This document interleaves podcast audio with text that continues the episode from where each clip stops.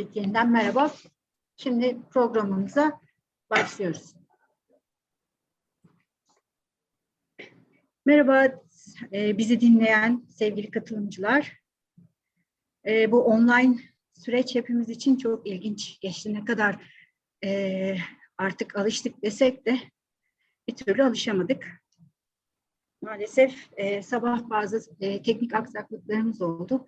E, şimdi inşallah onu biraz daha düzelttik. Sizlerle yeniden birlikteyiz. Edebiyatın izinde sempozyum serimiz bugün e, bir müessese olarak edebiyat ve kanonuna devam ediyor. E, bu toplantılar aslında biraz da bizim kanon dışı olmamızın da hani bir özelliğini yansıtıyor. Çünkü polisiyeyle başladık. Ardından bilim kurgu, sonra edebiyat ve coğrafyalar, delilik. Hani hep konular daha önce edebiyat tarihlerinde az işlenen konular veya türler üzerineydi. Bugün e, bizimle e, dört e, önemli konuşmacı var. Bunlardan Ali Bey e, şiir üzerine bizimle birlikte olacak. E, Mehmet Bey roman üzerinden konuşacak. Melis Hanım tiyatro türü üzerinden ve Semih Gümüş de öykü türü üzerinden. Aslında düşününce biz de kanonik davranmışız. Deneme türü yok. İşte hatıra türü yok. Biz de hemen onları bir güzel kapı dışarı etmişiz. Önce şiirle başlıyoruz. O da ilginç. Yine kanonik. Edebiyat tarihlerinin en tepede duran türü. Ama hala öyle mi? Hala şairler e, sözleri, yazdıkları çok okunan e, sanatçılar mı? Bu da ayrı bir konu. Belki Ali Bey bize değinecek. Ben biraz Ali Bey'den bahsetmek istiyorum. Kendisi e, Edebi Şeyler Edebi Faaliyeti'nin e, yayın yönetmeni, şair. E, şiirleri varlıkta yayınlanıyor. Ardından Heves dergisini çıkaranlar arasında bulunuyor. E, şiir ve yazıları Yaşayan Marksizm, Bir Gün Mahfil, Heves, Varlık ve kitaplıkta yayınlanıyor. E, Kırbaç, Vakitsiz Tarih Üçlemesi, Yamuk adlı şiir kitapları var. Buyurun Ali Bey. Şey de anons edeyim. Şiirin, Türkiye'nin şiiri parçalı kanon e, konuşmasının başlığı. Öncelikle merhaba herkese, e, tüm katılımcılara, dinleyicilere, izleyicilere. E, sadece bir düzeltme yapayım. E, tabii özgeçmişin bir kısmı kısa kalmış. E, şu an en az yani bir 13 kitabım var. Bunların bazısı bir öykü ama diğerlerinin çoğu şiir ve eleştiri üzerine. E, önemli değil.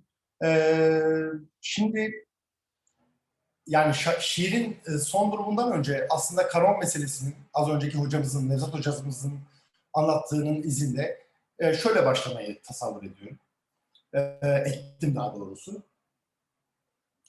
Şimdi kanon meselesinin kendisi zaten dini bir retorikle başlayan ve onun tahakkümüyle süren bir süreçti.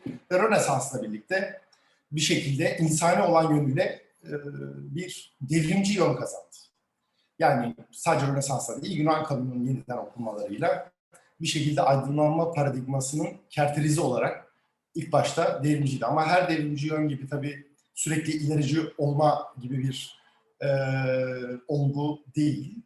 E, bu nedenle e, zaman içinde e, özellikle e, 19. yüzyılda uluslaşma süreçleri ve millileşme süreçleriyle başka bir evreye doğru gitti ve günümüze geldiğinde de az önce de soru cevap kısmında sürekli dillendirilen aslında gündeli ve güncelliği yani son 25 yılı, 30 yılı, 40 yılı değerlendirememesi gibi yönlerden dolayı bir anlamıyla ve verili ve yerleşik olmasından dolayı muhafazakar olduğunu da kısaca söyleyebiliriz. Ee, Türkiye açısından e, yani buradaki ulus meselesinin ana ekseni şu. Kapitalizmin ikinci evresi yani e, sonuçta birikim yasasından sonraki sömürgeleşme evresi, sınırların dışına çıkması meselesinden sonra 19. yüzyıldaki bir, bir uluslaşma süreci ister istemez toplumları sınırlarını belirleyen ve sınırlarının içinde bir şekilde e, kendi dillerinin tarihsel macerasını ölçütlendiren, e, kurallaştıran bir şeye ihtiyaç duymalarıyla başka bir evreye taşınıyor. E, bunu şunun için söylüyorum. E, bu çok aslında bilindik bir şeydir. E, e, Jan Esman e, kanonu dört kategoriye ayırıyor. Bunlardan birincisi ölçek, cetvel, ölçü diyebileceğimiz. Örnek model, kural, norm, tablo ve liste. Şimdi liste ve tablonun olduğu yerde ister istemez ulusların kendi sınırlarını kapattıkları ve o dilin tarihsel gelişimiyle ilgili başkalarıyla kıyasladıkları yani rekabet demeyelim ama başkalarına karşı kıyasladıkları bir noktaya evriliyor mesele. Şimdi burada asıl mesele e, 19. yüzyıldaki e, kanona e, kat, e, kanona da, e, tartışmasının boyutunu değiştiren e, hikaye aslında bir endişeyle başlıyor. Bu ne endişe? Batılılaşma endişesi diyebiliriz. Vesaire endişelerden de bahsedebiliriz ama mesela Amerika için yani yeni kıta için bir Avrupalılaşma endişesidir. Ama tabii Batı neye göre Batı olduğuna göre de şekillendiği için ve modernizmin en çok aslında stabilleştirici bir yönü olduğu için e, bir anlamıyla e, bir korku ve bir etkilenme endişesinin etrafında uluslar kendi gelenekleri ve modern olan arasında bir takım gelgitlerle oluşturuyorlar kanonlarını. Yani bu hatta Brodel'in sivilizasyonda söylediği gibi yani Almanya'yı bile sadece Rusya ve Türkiye gibi ülkeleri bir batılaşma endişesine sürükleyen değil, Almanya'yı bile Fransa ve İngiltere'yi kapitalizmin e, beşiği kabul edersek üretim açısından, sanayi ve teknoloji ilerlemesi açısından Almanya'yı bile bir şekilde onun dilini kültürelleştiriyor. Hatta daha çok felsefe diline yaklaştırıyor. Ve o felsefe dilinin içinde e, o kanonun bir şekilde biçimlenmesini e, sağlayan başka etkenlerden biri. Şimdi hızlıca şuna geçelim. Madem Türkiye'nin şiirinden bahsediyoruz, e, bir batılılaşma endişesinden de bahsettik. Aslında meselemiz, bizim de meselemiz, bizim hikayemiz de Tanzimat'la birlikte başlıyor. Yani Tanzimat'ta bizim kanunumuzun yaklaşık olarak ilk e, verisini alıyoruz. Ben bunu genellikle e, ilk önce şundan bahsedeyim. Yani burada iki tane mesela bir verili olan kanunu konuşmaya çalışacağım kısaca. İkincisi ise konu başlığında olan parçalı kanonda kendi düşündüklerimin yani kendi yazma serüvenim içindeki tartıştığım meseleleri e, onunla e, bir şekilde e, izleyicilere aktarmaya çalışacağım. Şimdi e, Tanzimat bizim hikayemizin başladığı yer ve buradaki asıl mesele şu.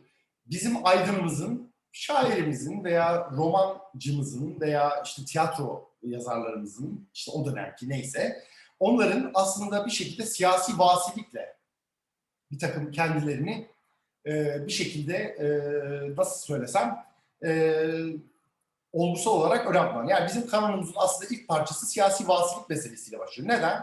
Çünkü tam rakamları bilmiyorum ama aynı dönemde Petro'nun gönderdiğin yani Fransa'ya ya da İngiltere'ye aslında mühendislik için gidiyorlar çoğunlukla. Ama gönderilen aydınların çoğunlukla orada e, eğitim alıp kendi memleketlerine döndüklerinde Rusya veya Türkiye bir örnek olarak veriyorum. Devrimcileşmeleri veya mevcut duruma dair kendi siyasileşmelerinden türeyen bir e, olgu oluşuyor. Olgu çıkıyor ortaya daha doğrusu. Oluşuyor denmez ama olgu çıkıyor. Şimdi burada tam da başladığımız yer yaklaşık olarak e, kısa kesersem Şinasi ile başlatabiliriz. Ama mesela Şinasi'nin şu lafı gerçekten de önemli. Nedir bu? Ee, işte e, Asya'nın e, aklı piranesi Batı'yı izdivaç ettirmek. Şimdi bu bildiğimiz aslında sentez. Yani bir şekilde aslında Batı'dan alacağımızı alalım ama biz de kendi konu, e, endişelerimizi e, gidermek için kendi sınırlarımızı da inşa edelim bir şekilde. İlerleyelim. Yani sevgili Jale Parla'nın e, Babalar ve Oğullar kitabı, kitabında söylediği gibi yani bir nevi aslında fütuhat geleneğinin devam etmesiyle çıkan bir e, kestirim bu. Ya sonuçta tanzimatçılar bir yerden sonra Batı'da ve Fransa'da gördükleri meselede kendilerini bir şekilde şiirlerinde veya yazdıkları her neyse onda topluma, halka karşı bir şeyler söyleme, bir şeyler aktarma, deklare etme ihtiyacı hissediyorlar. Bu da ister istemez bizim kanonumuzun içindeki organik e, doğumu, doğuşu, hikayemizin başlangıcını özetliyor. E, aynı şekilde Namık Kemal için de geçerli bu. Sadece Şinasi'den sonraki kuşaklar için söylüyorum. Namık Kemal için de geçerli. Ahmet Mithat Efendi için de geçerli. Yani orada gördükleri şey şu. Tabii bizim şöyle bir tarafımız var. Onu da bahsetmeden e, geçemem. Fransa merkezli daha çok etkilenme avramız olduğu için yani oradaki işte Molière, Racine okuduk yani tragedyalar, işte bir takım komedyalardan elde ettikleri şeyle söyleyecekleri şiiri tiyatroyla melezleştiriyorlar. Daha çok. aslında bizim uzun uzun Namık Kemal'in şiirlerinde veya Şinasi'de veya Ahmet Mithat Efendi'de gördüğümüz şeyler yaklaşık olarak Tanzimatçılar'da gördüğümüz şiir biçimine bu şekilde varmış oluyoruz. Yani tiyatro ile şiirin arasında deklare edilen bir siyasi vasi olunan bir durum var. Hatta öyle ki yani bunu değiştirenlerden biri Abdülhamit Taran'dır. Yani muhterem olanla efendime söyleyeyim toplumsal olanı hani işte ayıran vesaire diye tanımlayabileceğimiz ama Makber şiirine baktığımızda aslında ölen bir sevgiliye ağıt şeklinde olan bir şiirde bile halka konuşma gibi bağırdığını görürüz. Ahmet, e, Abdülhamit Tarhan. Bu yaklaşık olarak Cumhuriyet'e kadar yani buna Mehmet Akif'i de koyabiliriz, Tevfik'i de koyabiliriz.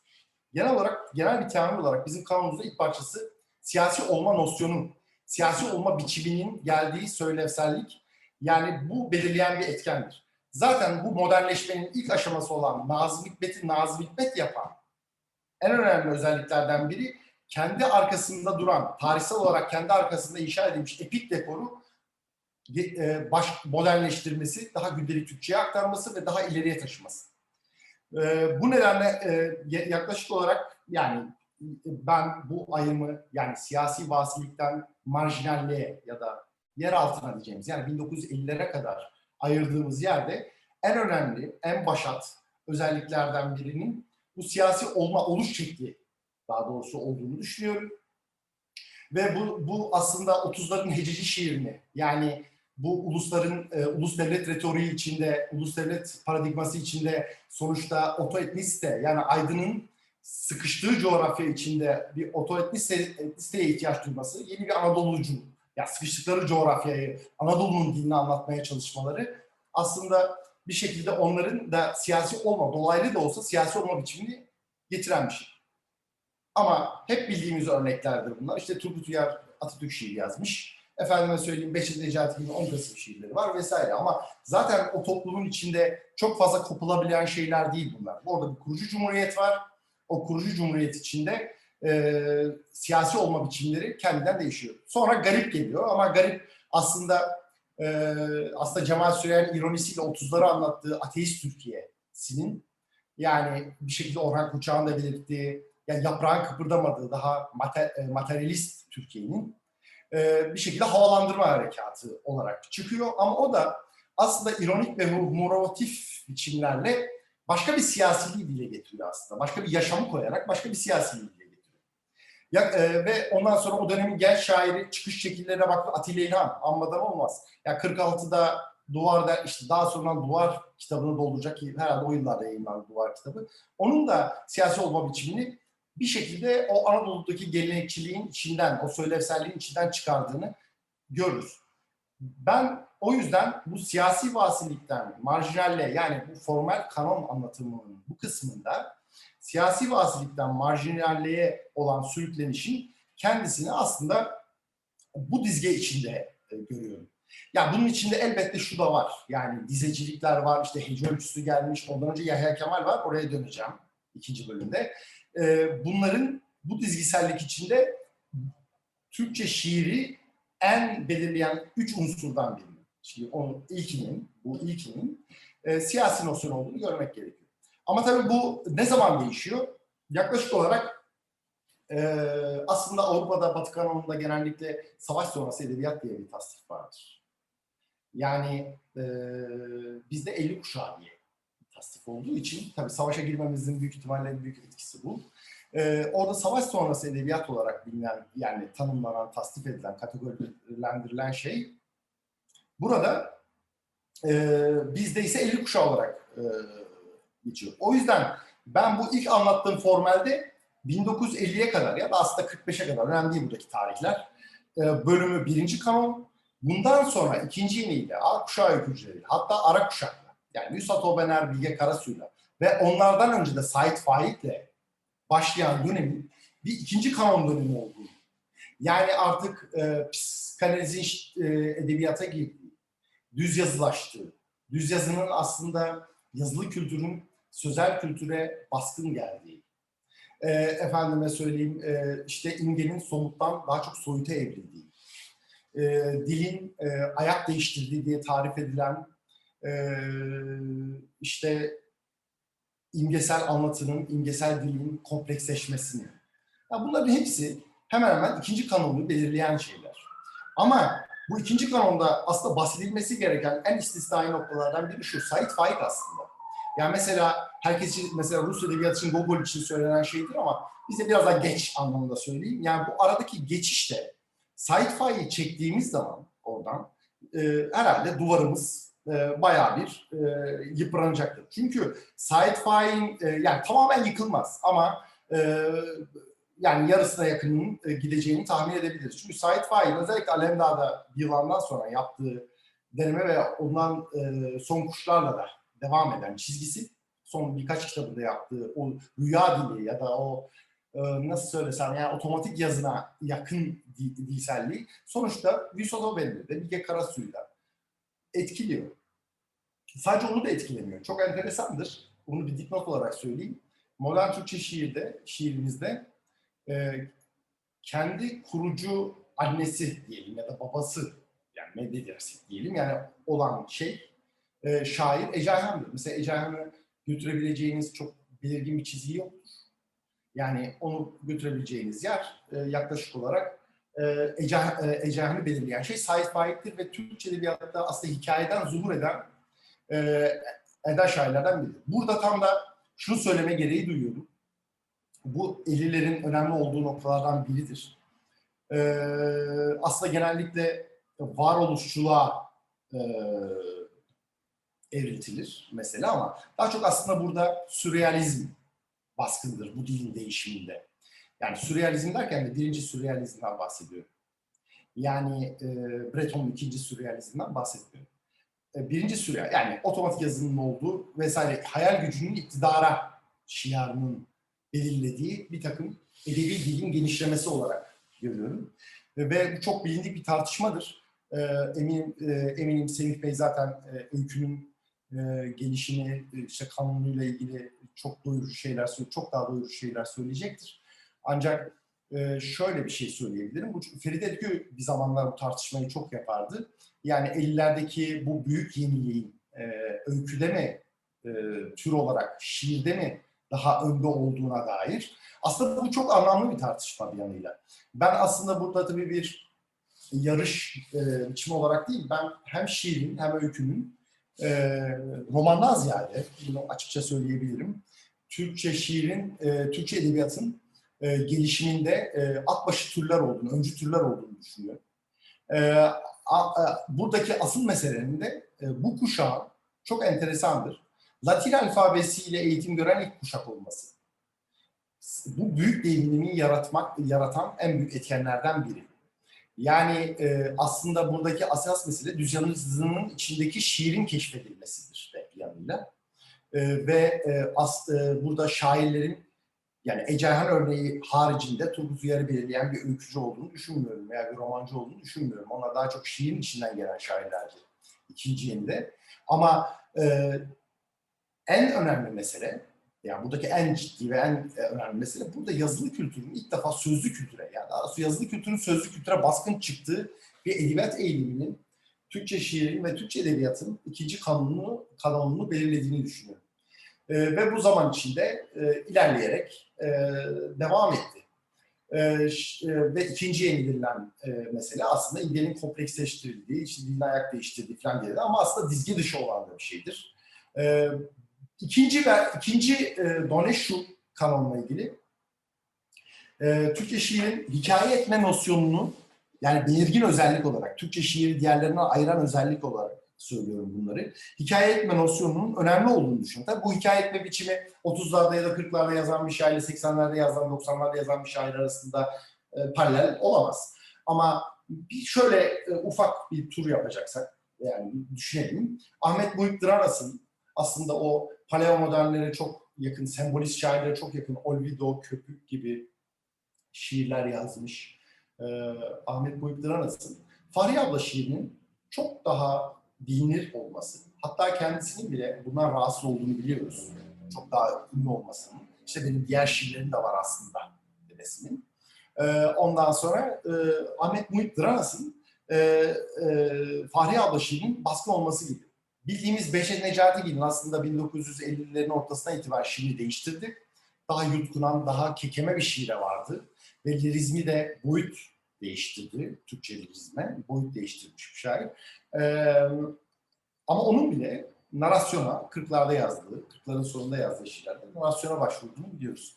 Yani bu hikaye biçimi aslında bir nevi siyasi e, olma nosyonuna paralel bir şekilde yine bir derdini anlatma, okura enjekte olma. Yani kendinizi e, e, ve e, daha kolay, kolaylaştırıcı olması gibi bir yığın etkeni var. Ama tabii ki bu burada kalmıyor. Nasıl kalmıyor? Edip Cansever gibi hikayeni dizge dışılaştırma ve dizge dışı bir forma e, yeniden e, başka bir evreye sıç, e, sıçratan e, şairlerin yine aynı şekilde Türkçe şiir içinde hikaye etme meselesini e, derinleştirdiklerini görüyoruz. Şimdi bu aslında şimdiye kadar anlattıklarım, yani bu birinci kanon, ikinci kanon ayrımı aslında formel tarafıydı iş. Benim için e, şiir eğer Türkiye'nin şiirini tabii kapsayan bir yer olarak e, bunu da söyleyebilirim. Tamamıyla dışarıda tutamam ama e, parçalı kanondan kastımın ne olduğu konuşma, e, ikinci e, evresi konuşmam. E, şimdi e, burada beni bunu düşündürtmeye iten şey, zaten aslında varlığında bildiğimiz bir şey ama düşündürtmeye iten şey şuydu. Harold Bloom Batı kanonunda kıta Amerikası'nın şiirini aslında Avrupalılaşma endişesinden sıyırabilmek için e, bir e, Amerikan şiirini tamamıyla Walt Whitman'ın merkezine oturtur. İkinci örneği ise Emily Dickinson'dır. Walt Whitman'ın şiirini öyle bir yere konumlandırır ki yani Amerikan, e, Kuzey Amerika şiirinin kanunu açısından onu hatta e, onun yazdığı dönemden 70-80 yıl sonraki Allen Ginsberg'e kadar bağlar. Yani bildiğimiz bit kuşağının kurucu şairlerinden biri olan Allen Ginsberg bir anlamıyla William Blake'in simgeciliğiyle der, e, işte Walt Whitman'ın uzun dizgeli anlatımcı şiirini birleştirmiştir. Aslında söylevcidir de aynı zamanda. E, birleştirmiştir der. Şimdi bu soru ister istemez e, benim aklımda bizim kanon tarifimizin kendisinin aslında e, Bloom'un yaptığı da tabii ki yüzde yüz doğru bir şey diyemeyiz ama sonuçta orada Whitman kanalına işte Ginsberg'den önce Hart Crane'i de koyar vesaireyi de koyar vesaire de koyar. Sadece marjinalleri ayırır. Yani Charles Olson gibi, William Carlos Williams gibi veya işte Pound gibi onlara pek girmez. Onları bir üvey gibi ayırır. Şimdi bu e, ama sonuçta bir dizgisellik sunar. Mesela bizim edebiyatımız için bunu ne kadar rahatlıkla söyleyebiliriz? Yani bir Walt Whitman'ımız var mı? Türkçe şiirin Walt Whitman'ı ne? Kimdir mesela? Ee, ya da ikinci mesela sadece e, Harold Bloom'dan çıkartalım meseleyi. Ee, İngiliz şiiri için kıta e, e, ada e, için çok basit. Mesela savaş sonrası edebiyat için iki şair. Yani bu hemen hemen geçerli. Biri Philip Larkin'dir, öbürü ise Ted Hughes'dur.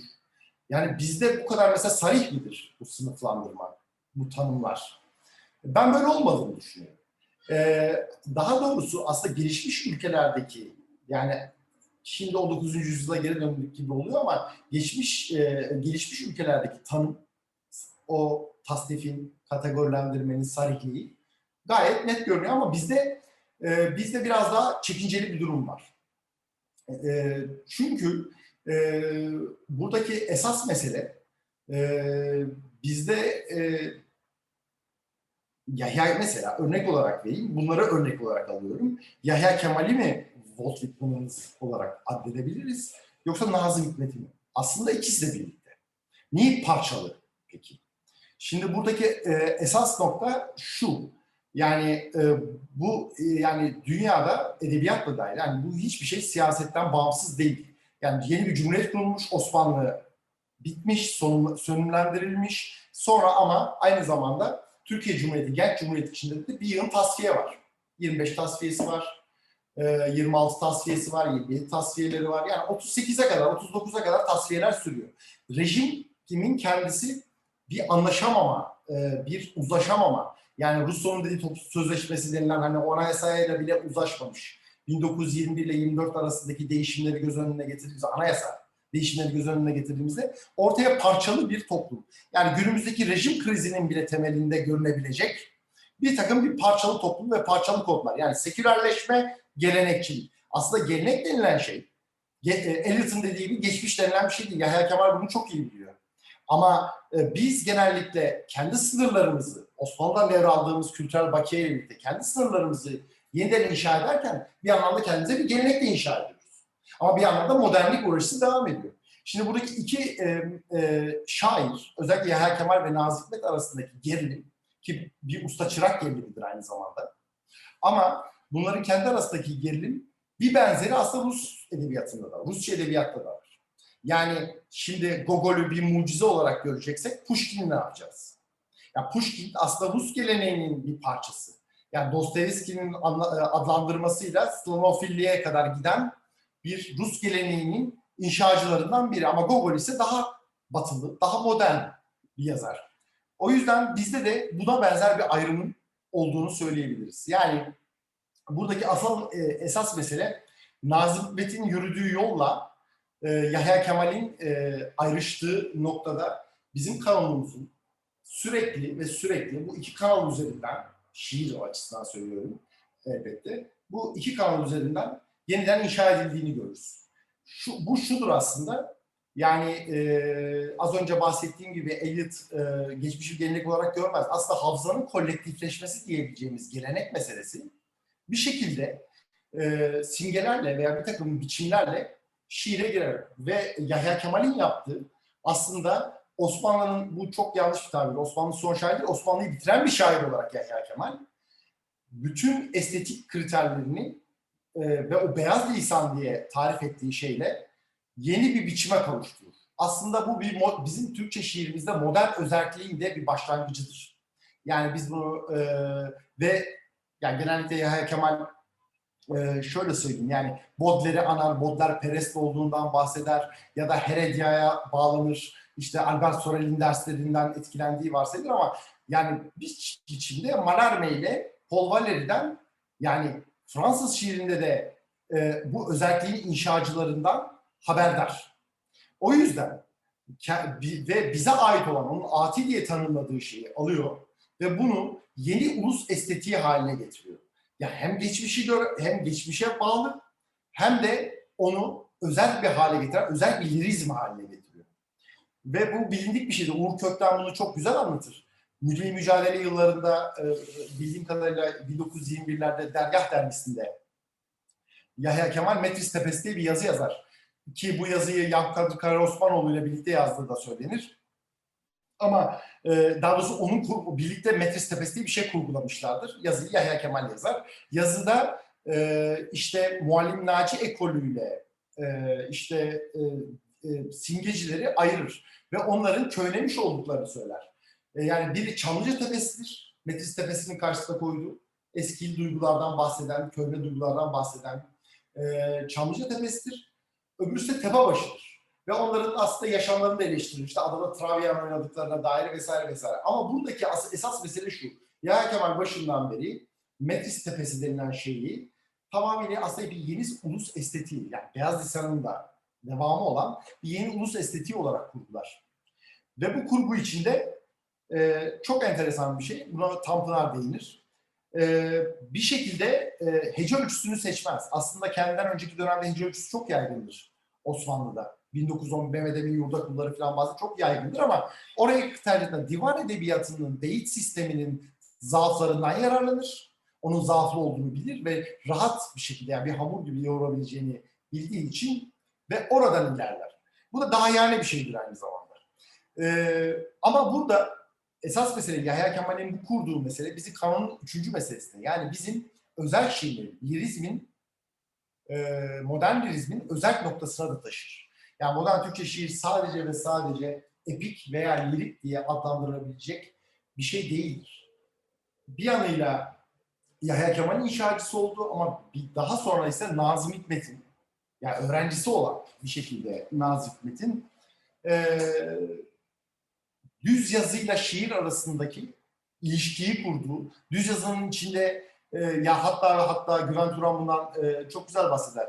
37'lerde 38'lerde o Şeyh Bedrettin Destanı'na doğru giden yolda e, ilk postmodern teknikleri kullanması telexler vesairelerden bahsediyorum. Postmodern teknikleri kullanması anlamında da gayet e, yani kurucu bir şairdir lazım. bu iki kanal arasında yani gelenekçilik, gelenek diye ve modern özel lirizm diye tarif edebileceğimiz alanla yenilikçilik denilebilecek ama aslında daha modern olan yani çünkü Nazım sonuçta e, ya bu çok fazla olan bir şey değil. Yani e, kendi çağındaki bütün şairlerle paralel bir şekilde aynı estetikten konuşan fazla şairimiz yok açıkçası. Yani yüzyıllık bir zaman diliminden bahsediyorum. Ve Nazım o dönemde bir şekilde bunu yakalayabilmiş bir şair. Ee, ve e, Nazım'ın yaptığı bu devrim sonuçta bizim için, yani ben e, şöyle düşünüyorum. Modern Türkçe şiiri e, pa- pa- bu, bu iki nokta kanonun çatırdamasına neden oluyor. Ve bu bir şekilde 50'lerde baş, e, bir yenilik ve daha sonra geleneğe dönüş, bir yenilik ve geleneğe dönüş olarak devam ediyor. Bu tabii aynı şairler içinde de görülen bir şey. Mesela Salah Birsel ilk başta garip etkisinde bir şairken 50'lerin ortasından itibaren dizeci estetikle garip şiirini sentezleyip başka bir şiire varıyor. Yani ilk önce yenilikten sonra gelenekçiliğe gelme. Aynı şair içinde de pekala diz, dizgesel olarak görülebilir özellikler bunlar. Ee, ama dönemlerimiz genellikle çok hani kaba görünebilir ama kaba değil aslında. Biraz gözümüzün önüne serimlersek e, yılları, dönemleri vesaireleri e, bu aradaki itişmenin yani kanonun asli Yahya Kemal ile üvey olan Nazım Hikmet'in yenilikçiliği arasındaki itişmeyi yani kavga değil tabii ama bu itişmeyi görürsek buradaki ikisi arasındaki çizgiyi günümüze kadar getirebiliriz. Yani birebir Nazım üzerinden değil. Tabii ki de arada Ece Ayhan gibi başka başka bir şair var. Veya işte İlhan Berk gibi başka başka şairler var. Ama bu bu e, kendi toplumumuzun aynı zamanda tarihimizden beslenen, sürüklenen meselenin kendisi bir şekilde e, itişimli olarak devam ediyor. Bakalım Evet. Ee, Ali Bey az kaldı. son evet çok az kaldı. o cümlelerinizi alalım. Çok Tamam, son olarak şunu söyleyeyim. Evet. Bu çok uzun olduğu için e, kusura Evet. bakmayın. Yani e, çok e, uzamış olabilir. Daha da e, çok aslında estağfurullah. şey e, lazım bu meseleye. E, ya biraz kelam yani ikinci yeninden sonra 60'larda şiirin aslında e, ikinci yeninin de suçlandığı bir yer olarak düşünürsek başka bir evreye geldi. Sonra 80'lerde bu modern özel şiirin daha çok derinleştiği ama sonra e, daha yenilikçi bir kanalın geldiği bir şey. Yani kısaca şunu söyleyeyim. Bu e, parçalı kanon denilen tarif edilen şey siyasal ve toplumsal veya bizim ilerlememizden ve mevcut rejimlerden de ayrı bir şey değil ama aynı zamanda dil içindeki tarihsel gelişimimiz açısından ve şiirin macerası açısından ve serüveni açısından belirleyici şeylerden biri. Böyle bırakayım. Çok teşekkür ederiz. Çok e, hem bir perspektif sundunuz şiir geleneğimiz çerçevesinde hem de bir e, yorum yaparak neticeye vardınız. Bu çok önemli. Ben bir şey söylemek istiyorum. Daha sonra belki sorularla da bu gelişir. Şiir noktasında e, Nazım çerçevesinde bakarsak belki de putları yıkıyoruz da Nazım putların hepsini yıktı ve bu şekilde bir sürü parça oluştu. Ve bu her parça kendi içerisinde bir kanona mı neden oldu? Ee, bir e, bütünü yok etti belki de Nazım e, çerçevesinde düşünebiliriz. Ee,